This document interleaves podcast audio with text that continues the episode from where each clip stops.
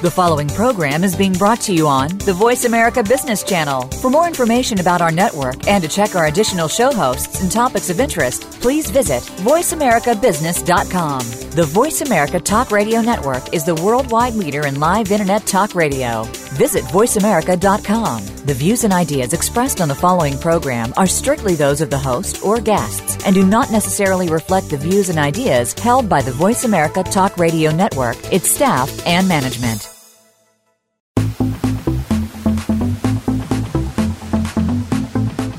Welcome to Amplified. We're the show that will help you take your message, whatever it may be, and get it out through social media, networking, and other marketing channels. Maybe even some that you've never thought of. Whether you're an organization, small or large business, or you just have the next positive message that's sure to go viral, you'll want to stay tuned this hour. Now, here's your host, Ken Rochon. Welcome to Amplified Radio. We are here live in DC, and we have an amazing show, someone I've been hoping to get on the show for probably at least a year. And I want to give a big shout out to Jess Bernard with Finding Your Frequency, the book and the show, and Voice America as a whole. So, Andrea, you have a wonderful bio to share with Bob Burg. Would you please share that now?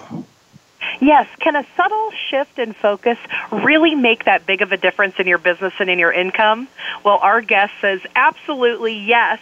Bob Burg is a sought-after speaker at company leadership and sales conferences, sharing the platform with everyone from today's business leaders and broadcast personalities to even a former U.S. president.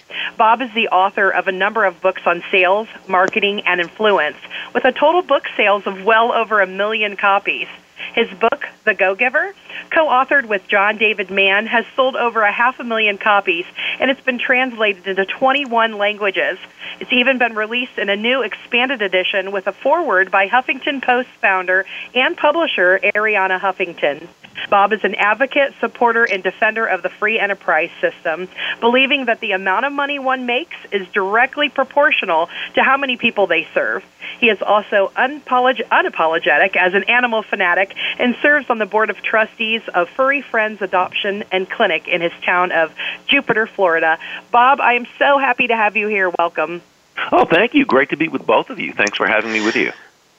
Well, Bob, before we start our conversation, I just want to acknowledge Joyce White Nelson, who actually put this show together, and she's been a huge fan of yours, and I bribed her to get you on the show, and I owe her for the rest of my life. So, Joyce, would you please share what Bob has meant to you? Yeah. Hi, Bob. Thank you so much. Hi, Joyce. For my invitation. Hi. Yeah. Nice to talk to you again. You know, I am a big fan, of course, of The Go-Giver, and Bob and I, you know, we've stayed connected, Bob. I think I met you in 2008 through The Perfect Networker. And then we have stayed connected on and off all these years. And I so appreciate that. And one of your favorite quotes of mine is really, this is something that you do so well, that you practice. And this is why I think we've stayed connected. So a quote of yours is, sometimes the most influential thing we can do is listen. And you do that very well. And wow. I've appreciated that. Well, thank you. No, please know how much that means to me. Thank you. You're welcome. So, Bob, this quote of yours will not be exercised in this program because if you listen the entire time, we won't have a conversation. So please do not listen, okay? Well, I learn a lot from you guys, so I'm happy to just listen and take notes. Well, I just want to acknowledge you because this is a kind of full circle impact and effect for me because I met a gentleman, Glenn Garns and Matt Cassidy, and they told me about a project called The Perfect Networker, but they also introduced me to a book called The Go-Giver, and although I haven't always given credit to the co-author, I was extremely moved and took action on that project by putting a very large sum of money, I think it was about 6 figures when it was all said and done, into the concept of what a perfect networker is, and we adopted your book, The Go-Giver as a premise, and for 1 year I decided I would actually just live the life of a Go-Giver and see what difference it made. And within a couple months, it made such a big difference. I was very happy I'd made that decision. But after a year, I'd gone from being probably an unknown in the world to being someone that was actually a guy to go to, because I was considered not only a Go-Giver, but I was a person that gave value to people in relationships. And we had you as our first speaker of The Perfect Networker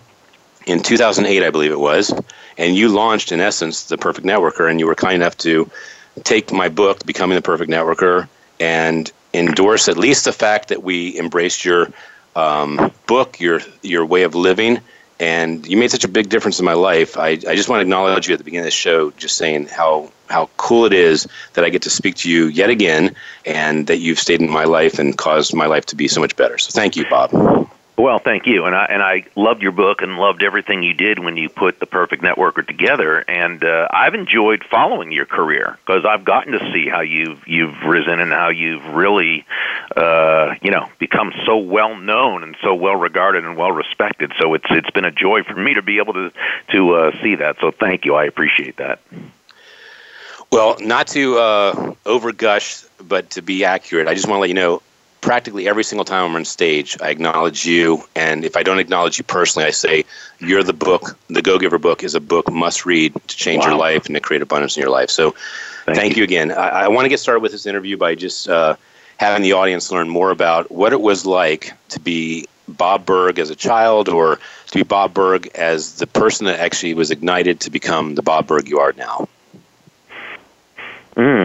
Well, probably a couple, big aspects of that is that I was very lucky enough to be born to great parents, and have an example of what it meant to be, what we would call go-givers, which wasn't, a word that was necessarily used, but I got to live or grow up with a great example of that. So that was helpful. Now, on the other hand, growing up, throughout my life, I've also had to, and I some people know this about me, some people don't. It's something that I've written about, but not a whole lot. But I grew up with and have always had OCD, obsessive compulsive disorder, and which most people don't understand. And without getting too much into it, it's not the same as when people say, "Oh, I'm so OCD about this," which means that they're, it really. Obsessed with doing something. That's not what this is. OCD, obsessive compulsive disorder, is a chemical issue with the brain, and it's a really a devastating thing to have. And I've lived with that my whole life. Now, back when I was growing up, because I'll be 59 soon, nobody really knew what that was when I was growing up. So I just thought I was kind of nuts, and nobody knew what it was. It wasn't until I was about 26 that it was actually diagnosed. Nowadays, thankfully, because of great work by many people in this field, as well as the International Obsessive Compulsive Disorder Foundation in Boston, you can get treated for this, and it can be helped from a young age. But back then, that wasn't the case. And so what that did is, while it was not, I'll always say, I'll always maintain there's nothing good about having OCD. There's nothing good about it at all. You don't succeed because you have OCD. You succeed in spite of having OCD. But one thing it did, I think, is make me give me a very natural and intuitive sense of empathy for other people and other people's challenges and problems. And I think I brought that, without knowing it, I mean just unconsciously, but I think I brought that into everything I did when I got into the business world. And I think that helped me to be able to connect with people on a deeper level, in a sense. And in that way, it's helped me be able to, in some way, make a difference in other people's lives. But so I would say those two things were the two biggies that shaped my life. Having great parents, a great family, but also having having OCD and having to live with that throughout my life. Well, I think that's kind of a Malcolm Gladwell topic, and although it wasn't in Tipping Point, Outliers, or Blink, I just want to say that he went over dyslexia as something that would normally hamper someone, and yet there's a high propensity of CEOs, top-level CEOs that have dyslexia because they overcame that obstacle and they never whistled on their children, but they said that was actually the reason they thought outside the box. Would you say that OCD helped you think outside the box? No, I can't really say that. I would say that there's nothing about that I can credit for anything. Okay. I mean, it's been a struggle that I've had to deal with. That and again, any success has been despite that. I think what it did, though, is it did give me empathy in a way of when I dealt with people. But if someone ever said, if I was ever given the choice, if you knew what if you could go back and have OCD or not, would you? And no, absolutely not. I'd rather be less empathetic and not have OCD. But that's not the way it was. And so for whatever reason, that I have it for whatever, if we believe as I do that for whatever reason God wanted me to have it to fulfill some sort of then I certainly accept it. But it's nothing that I would choose, and it's nothing that I in any way give credit for any success I may or may not have had. That's very interesting, because there are obviously studies of people that have bipolar, that people have dyslexia. I'm not as familiar with OCD from a standpoint of success, but there are some very notable people that have OCD, and they've shared, obviously publicly, or it wouldn't be Google searchable, but Cameron Diaz, Leonardo DiCaprio, Howie Mandel, David Beckham, Billy Bob Thornton, Justin Timberlake, and Donald Trump. Those are people that declare they have OCD.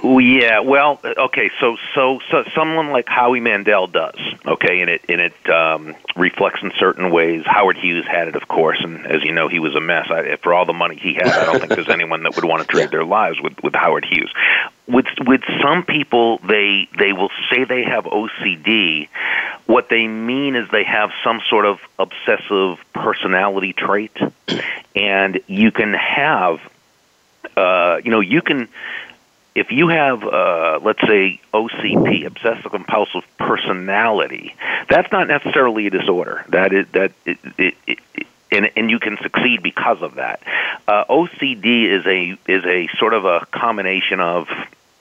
And I have articles, a couple articles that I do have online. If you search Bob Burg OCD, you'll see a couple articles in an interview I did where I really explain it. But and of course at the site iocdf.org, I think they really. But it's really a chemical imbalance that results in obsessive thoughts, bad thoughts, as we would say, like really the worst, and it totally covers your life.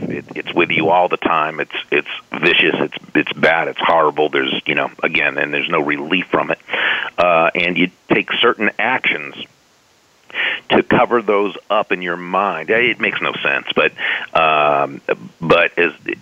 so you'll end up doing things as though if I do this, it will take that thought away and make it not true, which of course it isn't in the first place.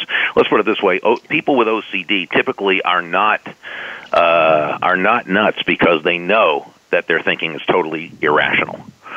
But it's something that you cannot stop. And so, fortunately, again, there's medications and there's therapies that help soften it. I don't know if it can be cured, but a lot of times people will say OCD and it's not OCD.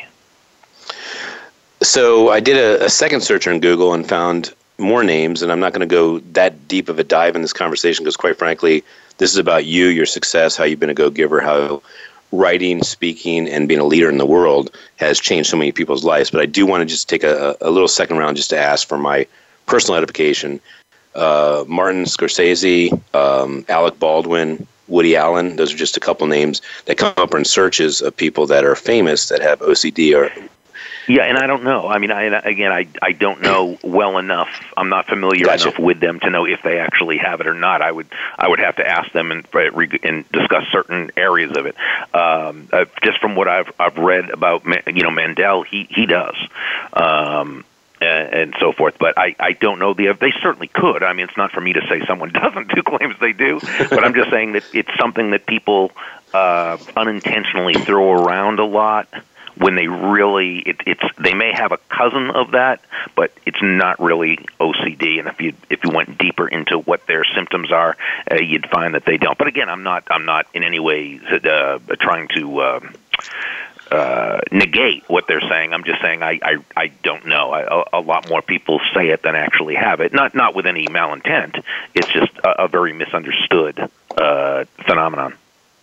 Well, the reason I'm delving into this, Bob, is because I'm fascinated by the fact that people that have what I would consider large obstacles or handicaps in the world, whether they were born in the worst ghetto in the world or they have massive ADD, which I don't know if I do or not, but I've been somewhat classified as an ADD candidate, is that they choose to overcome it at the, at the statistical chance that they shouldn't have overcome it, and they become something. And so I'm fascinated by this topic. And again, I don't want it to be the whole conversation, but I hadn't heard that OCD, whether it was or was not more prevalent for people that are actually successful, but I am getting clearer at this point that there's a lot more to learn about that. So when you wrote your first book, when did you decide to do that, and how did you decide to do that? I did my first book soon after I started as a professional speaker. And this was in the early 90s, I guess. And I actually started in the late 80s, but wrote the first book in the early 90s. And that was only because when I joined the National Speakers Association, a number of speakers said that it will be really helpful to write a book just to help position yourself in the marketplace. It certainly makes your message more credible. It makes you more credible, gives you more of a platform, helps you get more bookings at higher fees and so forth. So that's why I did it. The first one was totally utilitarian. There was no reason other than that, because I didn't really necessarily want to write a book, but I did it for that reason. Other books that I've written since then have been for a combination of just information I wanted to get out there, or something like with The Go-Giver, where there was something that I really wanted to share in a story, in a format, that I thought would make a difference. But yeah, that first one was back in the early 90s, and it was totally for the purposes of positioning myself as a speaker. The first book I bought of yours was Endless Referrals. Right. What number book was that? It was actually the second book. The first book I did was a book called The Memory System, because when I first started speaking, I was speaking on the topic of memory improvement. And so the first book I did was actually on that, and it was purchased by a small publishing company that was part of a seminar company. And I don't even know if it's any longer in print or not, but I don't think they're publishing it anymore. But yeah, that was actually the first one. And then soon after that was Endless Referrals, because I had switched over from doing the memory program to doing the program on business networking and referrals. Well, again, to kind of circle back to the beginning of Go-Giver, I have to say that when your name was dropped for Perfect Networker, I really didn't know your name at that point. I didn't know what you stood for. And after I read the Go-Giver book, I was absolutely hooked. I made the investment in Perfect Networker. And you were our first speaker, and you showed how competent you are with that first topic of memory, because there were roughly 150 to 200 people at that event. And every single person you met, you had their name to memory. And at the beginning, and you did the exercise where you actually pointed to each person and said their name. And I believe you even said something about them. And then you shared, I think, the part of the tactic or strategy of how you help remember their names, and that was actually pretty impressive. And I have to say that, I should say, would you agree that people that say they have a bad recall for names, that's more of a stigma than it is a truth? Yeah, because typically it we remember everything. Everything gets filed away, but we don't necessarily have systems for memory. And the memory system, the one that I used to teach, which I learned from a guy named Billy Burden of Dallas, Texas, and there's also other great teachers, Harry Lorayne and Jerry Lucas, and there have been so many that paved the way. Ron White now is probably of Dallas, is probably the best known memory teacher out there today. It's just a system. Really nothing more, nothing less. So I think we all have, like anything else, we're somewhere along that continuum of having a memory that's effective and isn't. But I think when we tell ourselves we don't have a good memory, that certainly doesn't help. And so, well, we have to prove it to be right. Right, exactly. That we have to forget names. So it's much better to use a system that's been proven to actually help with recall, and once someone taps into the system, because certainly I was no better with names and faces than than anyone else before I learned how to do it, and it was simply a system. And as you know, I define a system as simply the process of predictably achieving a goal based on a logical and specific set of how-to principles, the key being predictability. So if it's been proven that by doing A you'll attain the desired results of B, then you know all you need to do is A and keep doing A until you get the desired results of B. And that's what I did when I first learned the system, and anyone else can do that too. Well, I would like to ask you a little bit about that system, just to give the audience a little value on how they can improve this. But before I do that, I would like to share a theory I have that I'm coming up with really live, spontaneously, that the degree at which you can remember a name is the degree at which value you put on that name. Is that true? Well, yeah. It's probably the degree to which you communicate to that person that you put value on them and their name, because you may want to remember a name, but if you don't have the system to do so. Now, by the way, and some people do really have a knack for it. Like anything else, there's a continuum, starting at 0 and ending at 100. And I've met people that they really can recall names and faces like you wouldn't believe. I'm amazed by them. Okay, and there's others that, like I am, were totally convinced that they could not before learning a way. But most people are somewhere in between. Now, So the thing is this: a face is fairly easy to remember because it's tangible. It's there right in front of you. You can see it. Basically the same face you see on someone today is the same face you're going to see on them the next day, tomorrow, next week, next month, next year. There may be some differences, but it's still basically the same face. But a name is simply air. It's nothing. Someone says, my name is John Malashevsky. What is that? You can't grab onto that. And so that's why it's difficult to remember names. That's why you might say to someone that you haven't seen in a day or a month, and you might say, gee, I'm so sorry, I remember your face, but I can't remember your name. But you never say to someone, John, I remember your name, but I can't remember your face. But the face is right there. And so that's really what the issue is. And so you might really want to remember that person's name, but you might not, just because you don't have a way of doing it. And it's, kind of a difficult thing to do without a system for most of us. So, but I think that when you do remember that person's name, when you see them a day later or a week later or whatever, and you're able to remember their name, what you're doing is you're communicating to that person the caring that you have, the fact that you find them, you see them as a person of value because you remembered their name. Even though if you forgot it, it wouldn't mean you didn't actually value them. It would just mean you forgot their name. But it's all in what you're communicating. I totally agree. And I have asked people before, when they say they can't do something, I typically put a monetary, bet against it, mm-hmm. whether it's 1,000, 10,000, or 100,000. But I'll say, like, right. If it's my 8th grade student, they say, I don't have time to do your homework every day. And I said, if you got paid $10,000, could you do the homework for all week in one day? And they go, of course I can. Sure. And if someone says they can't remember names, and you say, well, if I pay you $1,000 or even $100,000, remember this crazy name that no one can remember. It's 52 letters long, very hard to pronounce, but all you have to do is remember to write it. Could you do it? And they're like, of course I could. So can you give a little hint to people how to remember names, since 2017 is around the corner and they can actually have not a New Year's resolution, but just a new way of creating abundance because they have a strategy for memory names? I can and I will, but just know that as I say how to do it, unfortunately, it's one of these things where it just sounds difficult with a very short explanation, which is all we have time for. But I will give it anyway, and then I'll just suggest for people to go out and get The Memory Book by Harry Lorayne and Jerry Lucas, and you can get that on Amazon or at your local bookstore for usually $10 or so, and it will be a great investment. And they basically teach it the way I do.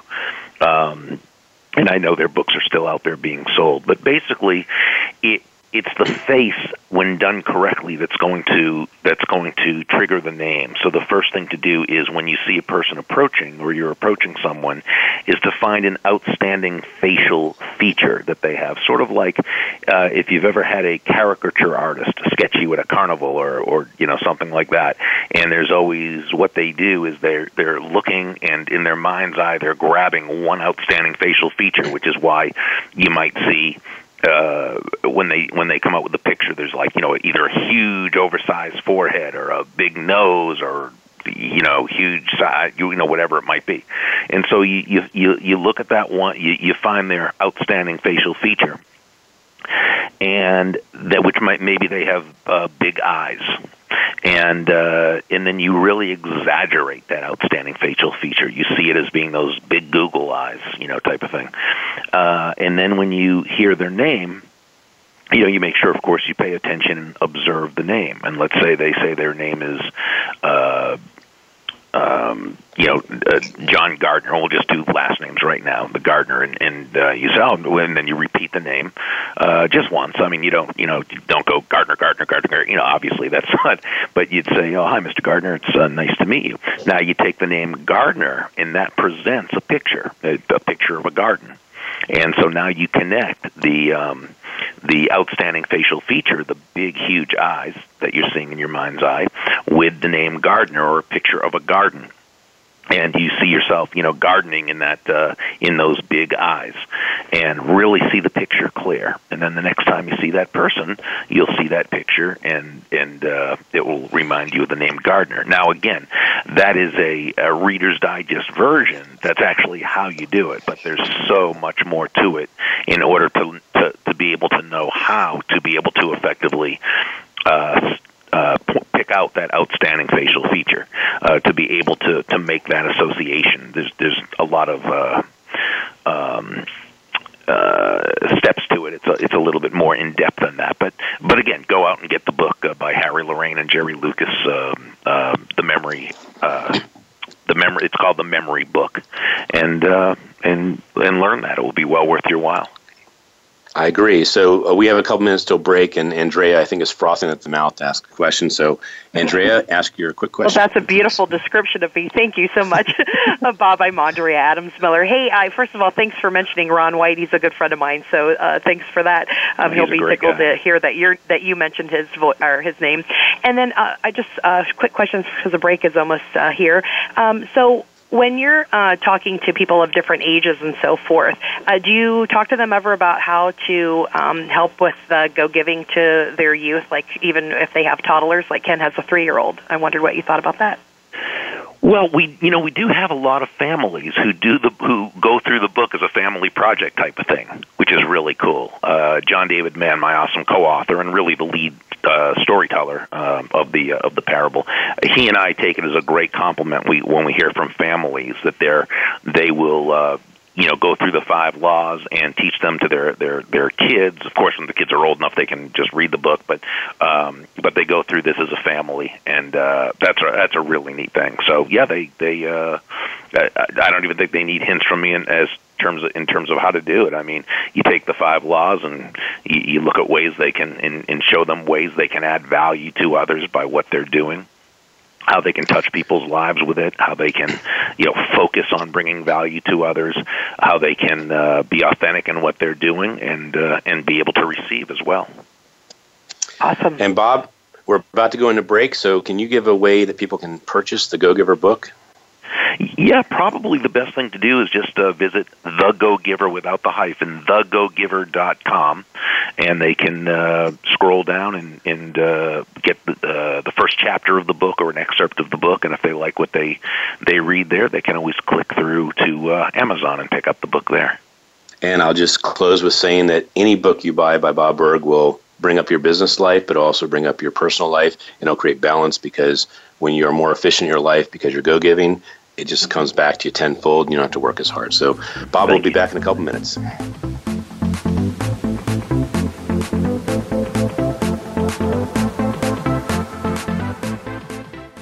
Become our friend on Facebook. Post your thoughts about our shows and network on our timeline. Visit facebook.com/Voice America.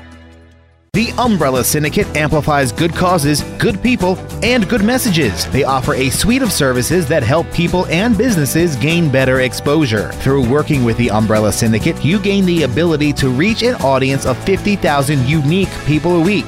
They have recently reached over 20,000 followers on Facebook. You can view their photography and how they use it as a strong promotional tool on their Facebook fan page, facebook.com/The Umbrella Syndicate. Show them your support by liking their page. From the boardroom to you, Voice America Business Network.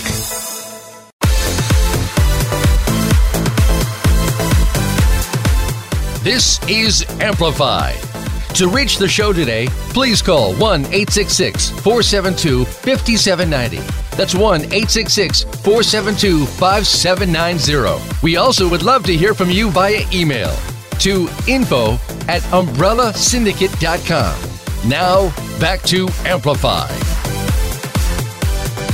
All right, we're back for the second half of the show with Bob Burg, and we are talking about the Go-Giver and all the great things you can do with your life when you actually read the book, how you actually can get his first segment of learning memory and learning names better, because when you know people's names, you're actually connecting with them on a higher level. The number one word people like to hear is their name, so Bob hit a home run with that one. I wanted to bring Joyce back in because I know that the Go-Giver book made a big difference in your life. So, Joyce, did you want to share how that changed your life? I do, Bob. I want to tell you, it was really exciting. There's a process you have with going through the 5 laws, and then you are awarded a certificate of being a Go-Giver. And I have mine hanging on the wall, and that made a big impact on my life. And I've been able then to share that through a system that I have, you know, crediting you with the 5 laws and sort of asking people to think about how they can apply these in their life. So tell people where they can go to process, you know, to get this certificate and how they can do that, because it's really fun. Thanks. At thegogiver.com, you know, it's funny. I'm not that I'm a good multitasker like most people. I'm really not, and I'm not sure it's bad to say I'm not, because it's probably not good to multitask. I'm trying to look for it right now as we're talking. I'm looking for it on the site, and I'm not seeing it. But I know we do have it. So so you can give us that link later, Bob, and we'll post it on our page, and we'll make sure this is very visible in the Umbrella Syndicate as well as the Amplified show. I see that you can get the book on playgoogle.com for $12.99. So that's a pretty cool price. I mean, when you're talking about what a book is worth, it's funny. People actually look at the size of the book, the amount of pages, and they kind of say, I wouldn't pay more than this because of the amount of paper and ink that's in this book. But I have to say, your book is priceless. When you're able to take a concept that shifts how you behave and how you actually create abundance in your life, what price do you put on that? So anyone that wants the free sample of the book, you know, you can probably go to the website and get that. But it's really just a great commitment to have your first month of, if you have a 50-book challenge or a 1-book challenge, whatever book challenge you have, this is the book I really highly endorse and recommend. So I'm excited to have you on the show, Bob. I want to ask you this question. This seemed to be the book that put you on the map. Is that true? Yeah, I mean, this really accelerated things. That the Endless Referrals book sold really well, and it's what I spoke on for all but the last 10 years of my business, you know, since the Go-Giver's come out. And so the Endless Referrals book, you know, helped me build a successful speaking business, but it really, really took off after the Go-Giver came out. I would say that throughout my career, I had utilized the Endless Referrals book as a proactive, outgoing marketing tool, which is how most books are used by an author. I mean, I didn't usually get calls from companies. That's every so often, but not many, where they said, "Hey, the Endless Referrals has gone through our business, and we want to have you come in." That didn't happen that often. It was usually after I got the book into their hands proactively.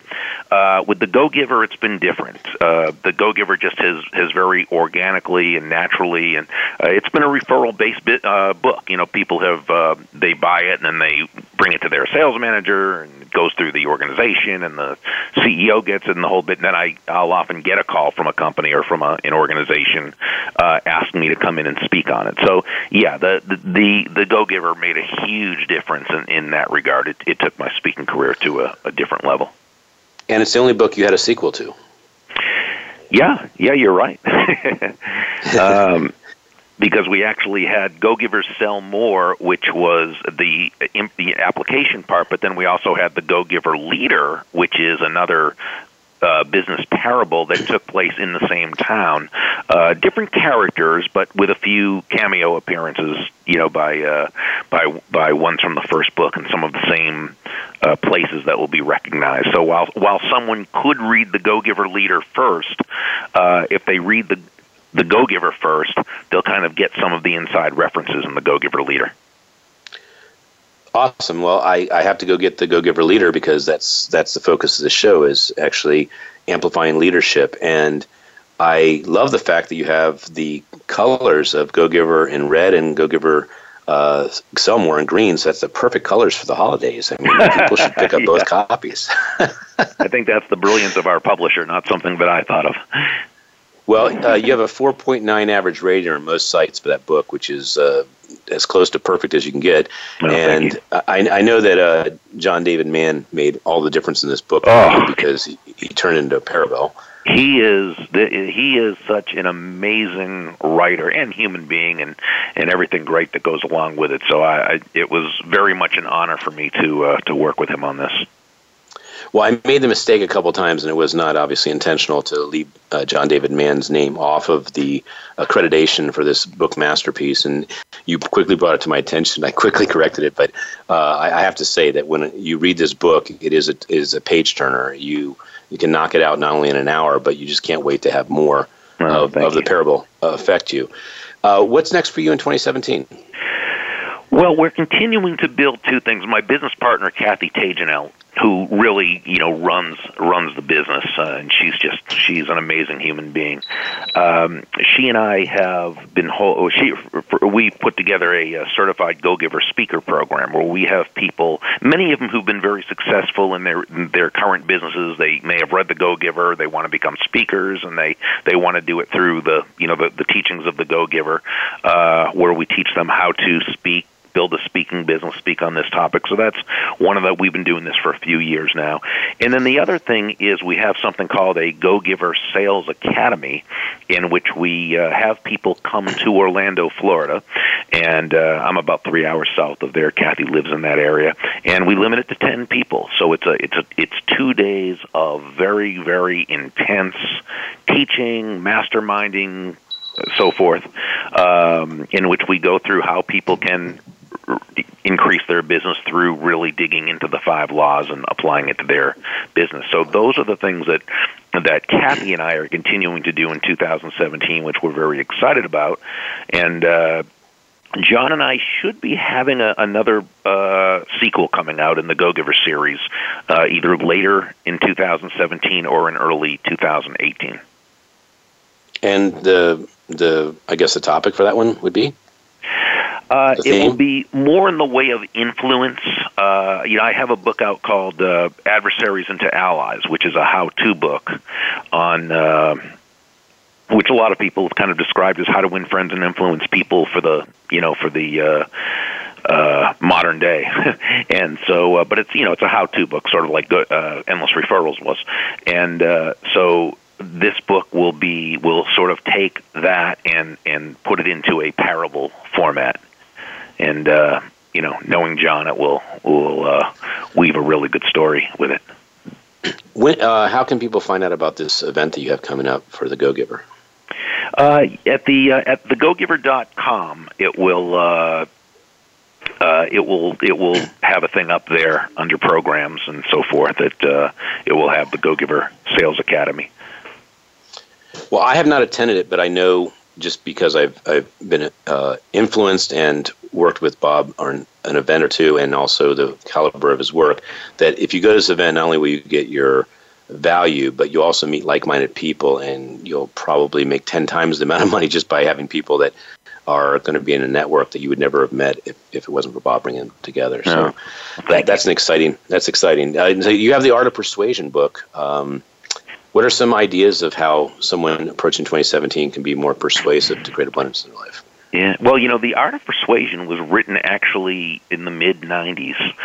It was originally called Winning Without Intimidation, and I self-published that one. I sold limited rights to another publishing house, and then they wanted to update it and update the title, so we called it The Art of Persuasion and brought it a little bit up to date, but it was really, the meat of that was written in the mid-'90s. Adversaries into Allies is basically that book written with me about 20 years older. So really that is what Adversaries into Allies is all about. The subtitle is Master the Art of Ultimate Influence. And, you know, really when you think about it, influence on a very, very basic level, influence can be defined as the ability to move a person or persons to a desired action, usually within the context of a specific goal. That's the definition of influence, but I don't think it's the essence of influence. The essence of influence, in my opinion, is simply pull as opposed to push. You know, you never hear people say, wow, that Joyce or that Andrea, she is just so influential. She has a lot of push with people. No, she has a lot of pull with people, because that's what influence is. It's an attraction. Great influencers attract people first to themselves and only then to their ideas. And they understand that great influence, just like great leadership, is never about the leader. Great influence is never about the influencer. Great salesmanship is never about the salesperson. It's always about the other person. It's finding ways to provide value to them, to find out what it is that they want, that they need, that they desire, that they value, and help them find a way to get that. And those who do that are the best persuaders and are the best influencers. Well, I've often heard that the more people you help, whether it's Zig Ziglar or someone that is a student of Zig Ziglar, the more people you help, the more success you'll achieve in your life. And well, Zig famously said, you can have everything in life you want if you'll just help enough other people get what they want. And I think Zig was right on the mark with that one. I think he just nailed it, like Zig always did. Yes, he did. And it comes down to, I think, a word, leverage. If you're an amazing influencer, you're taking care of people, you're keeping the retention of their values being forefront in your mind. And so you actually are causing leverage, which is duplicating your ability to have your resources, your time, your money work for you to create success. Sure. And, you know, when you think about it, what influence, persuasion, you know, what have you, what it really comes down to is it does come down to people skills and developing your people skills and understanding that success in life is probably about 10% based on technical skills or talent, which isn't to say that's not important. It's deeply important.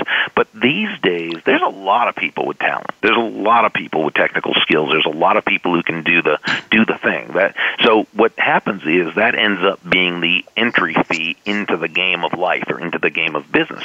But typically the most successful people have really good people skills. And what I believe is that the single greatest people skill is simply a very highly developed and authentic interest in the other person. And I believe people can sense that. I believe, you know, Simon Sinek wrote a wonderful book called Leaders Eat Last. And he talked about trust, of course, being such an important part of an effective leader. And we, of course, we read that in any book about leadership. It's so very true. But I love what Simon said about trust. He wrote, and I think this is brilliant. I have it on my computer. I'm looking at it right now as we're talking. He wrote, "Trust is a biological reaction to the belief that someone has our well-being at heart." And you think about that, how just absolutely brilliant a statement that is. And when we feel as though that person has our well-being at heart, we're ready to be led by them. We're willing to be influenced by them. We're willing to take action that they suggest. And really, that leader has to earn that trust by being genuinely, authentically interested in the well-being of that person. Would you say that is a huge descriptor or part of a descriptor of what a go-giver is? Yeah. Yeah, I think you're right on the mark with that. I mean, for someone to be effective as a go-giver, when you're focused, because really, the premise of the book of the Go-Giver philosophy, if you will, is that shifting one's focus, and this is really the key, shifting one's focus from getting to giving. And when we say giving in this context, we simply mean constantly and consistently providing value to others. And that doing so is not only a nice way to do business, it's a very financially profitable way to do business as well. Why? Because when people understand that you are looking out for them, that, as Simon said, you have their well-being at heart, they're much more likely to trust you. They're much more likely to know, like, and trust you. And one of my big sayings is that all things being equal, people will do business with and refer business to those people they know, like, and trust. And there's no faster, more powerful, more effective way to elicit those feelings toward you and others than by genuinely and authentically caring about them, caring about bringing value to them. Or as Sam, one of the mentors in the story, said to Joe, the protege, making your win about the other person's win. So yes, it needs to be authentic. It needs to be genuine. That's a big part of the Go-Giver process. It's a sad case that so many businesses go out of business. In the United States, it's like 80% of businesses go out of business, and I would attribute that to their mentality of being a go-giver or a go-getter. And then the second thing is how well they market themselves as a brand. And what percent of people do you think? I think the propensity of people that are in the abundance range would be astronomical, whether they know they're a go-giver or not, but they're in that practice of connecting and giving value to people. Would you say that's like the night and day difference of whether someone's successful in business or not? Oh yeah, I mean, I think it is. I mean, you've got to have the skill set and you've got to have the attitude. You can. Feel like a real go-giver. You can be genuinely interested in providing value to others, but you still do also need the sales skills. You need the marketing skills. You need the ability to get your message out there and attract, find the people or set up ways where you can attract those people to you. But you can also have all the great skills in the world, but if you are not authentically looking to provide value to others, people are going to know this. They're going to get it. You can only fool people for so long before it comes back to haunt you. I think both are important, but certainly that, the go-giver attitude, if you will, that just simply that desire to bring value to other people, to bring value to the marketplace, to bring value to the world. That's a big part of the success that we see so many people have. Well, we have a round robin we do near the end of the segment, and we're not there at that point, but we have two people that absolutely adore the message. So we'll be bringing that round robin in about 3 or 4 minutes. But I wanted to ask you a couple questions about leadership and overcoming obstacles, because a lot of people at this time of the year are kind of in a quandary sometimes of what they're doing right or wrong, or whether they can make it or not. So can you talk about a time in your career where you really felt like you were up against the wall and you didn't know how it was going to work, and then how you got through it? Well, one thing that happened with me, and this was a couple of years after I started as a speaker, I was a one-man show, and so I was doing my sales and marketing, and I was doing the speaking, and I was doing all the different parts of the business, because I wasn't at that place where I could afford to have someone. And so what would happen is, I'd be marketing myself, and that I could do, and I'd get the speaking engagements. I'd be away for a while. The marketing would stop. It would dry up, and so I was doing that feast and famine type of thing. And even the feast at that time wasn't really a lot, because I wasn't charging a lot back at that time when I was first starting. So I got into a situation after a while where, when I hit a time when the bookings weren't coming in, and it was really close to me having to find another job to support me while I was building the speaking business, which I really didn't want to do, because I loved the business. I loved being in the business.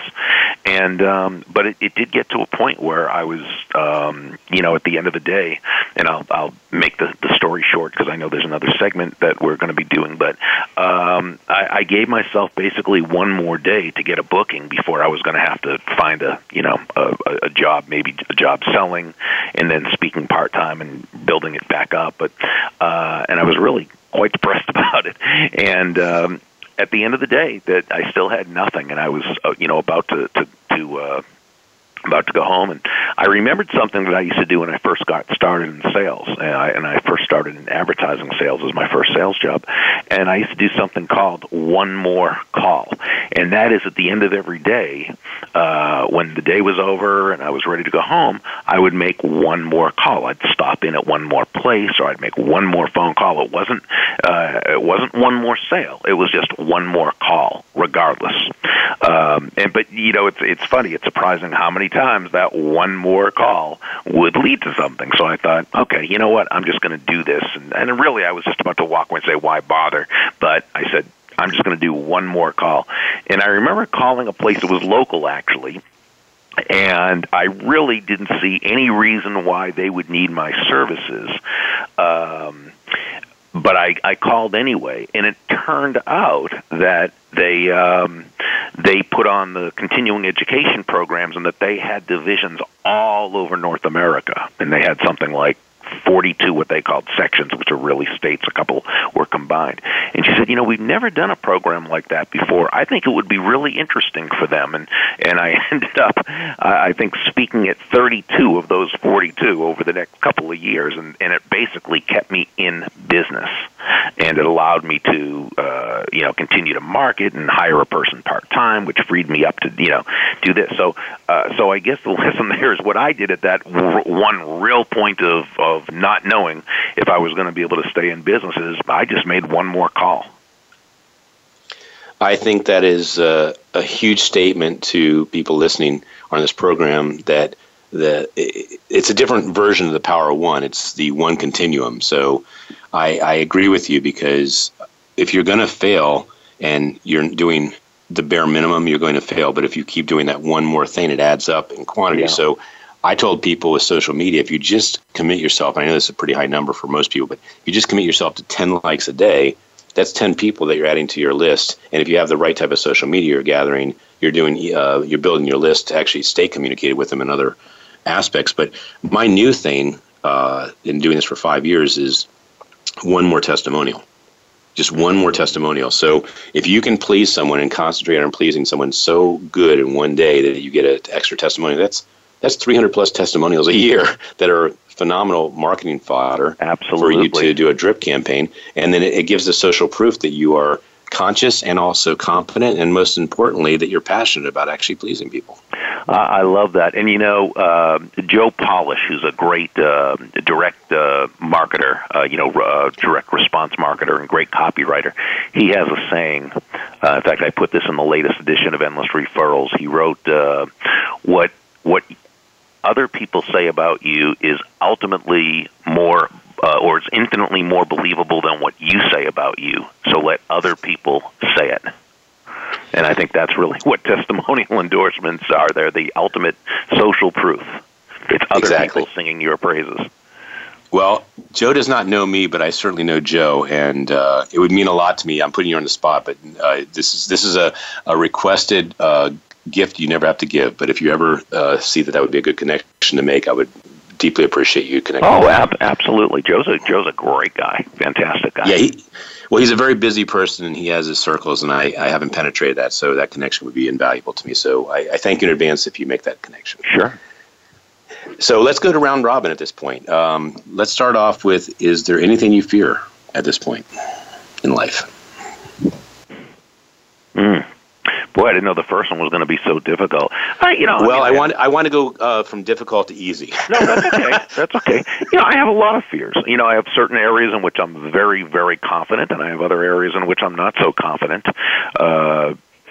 But, hey, like anything else, I still fear letting someone down, or I fear, speaking in front of thousands of people and not having a performance that really is, received well and so forth. So, sure, I continue to have fears. Well, I would just say to the audience that anyone that has a fear at any level means they're still in touch with actually being committed to their purpose. And I always tell people that a passionate person is going to show their full colors because they care. And so, amen to that. So, Andrea, you are the person that gets to go round robin next. Well, thank you very much. So I would like to know, as a child, what did you want to be when you grew up? Third baseman for the Boston Red Sox. Awesome. And I could have been, actually, had I had one thing, any semblance of talent. What? Love it. And Joyce? Good.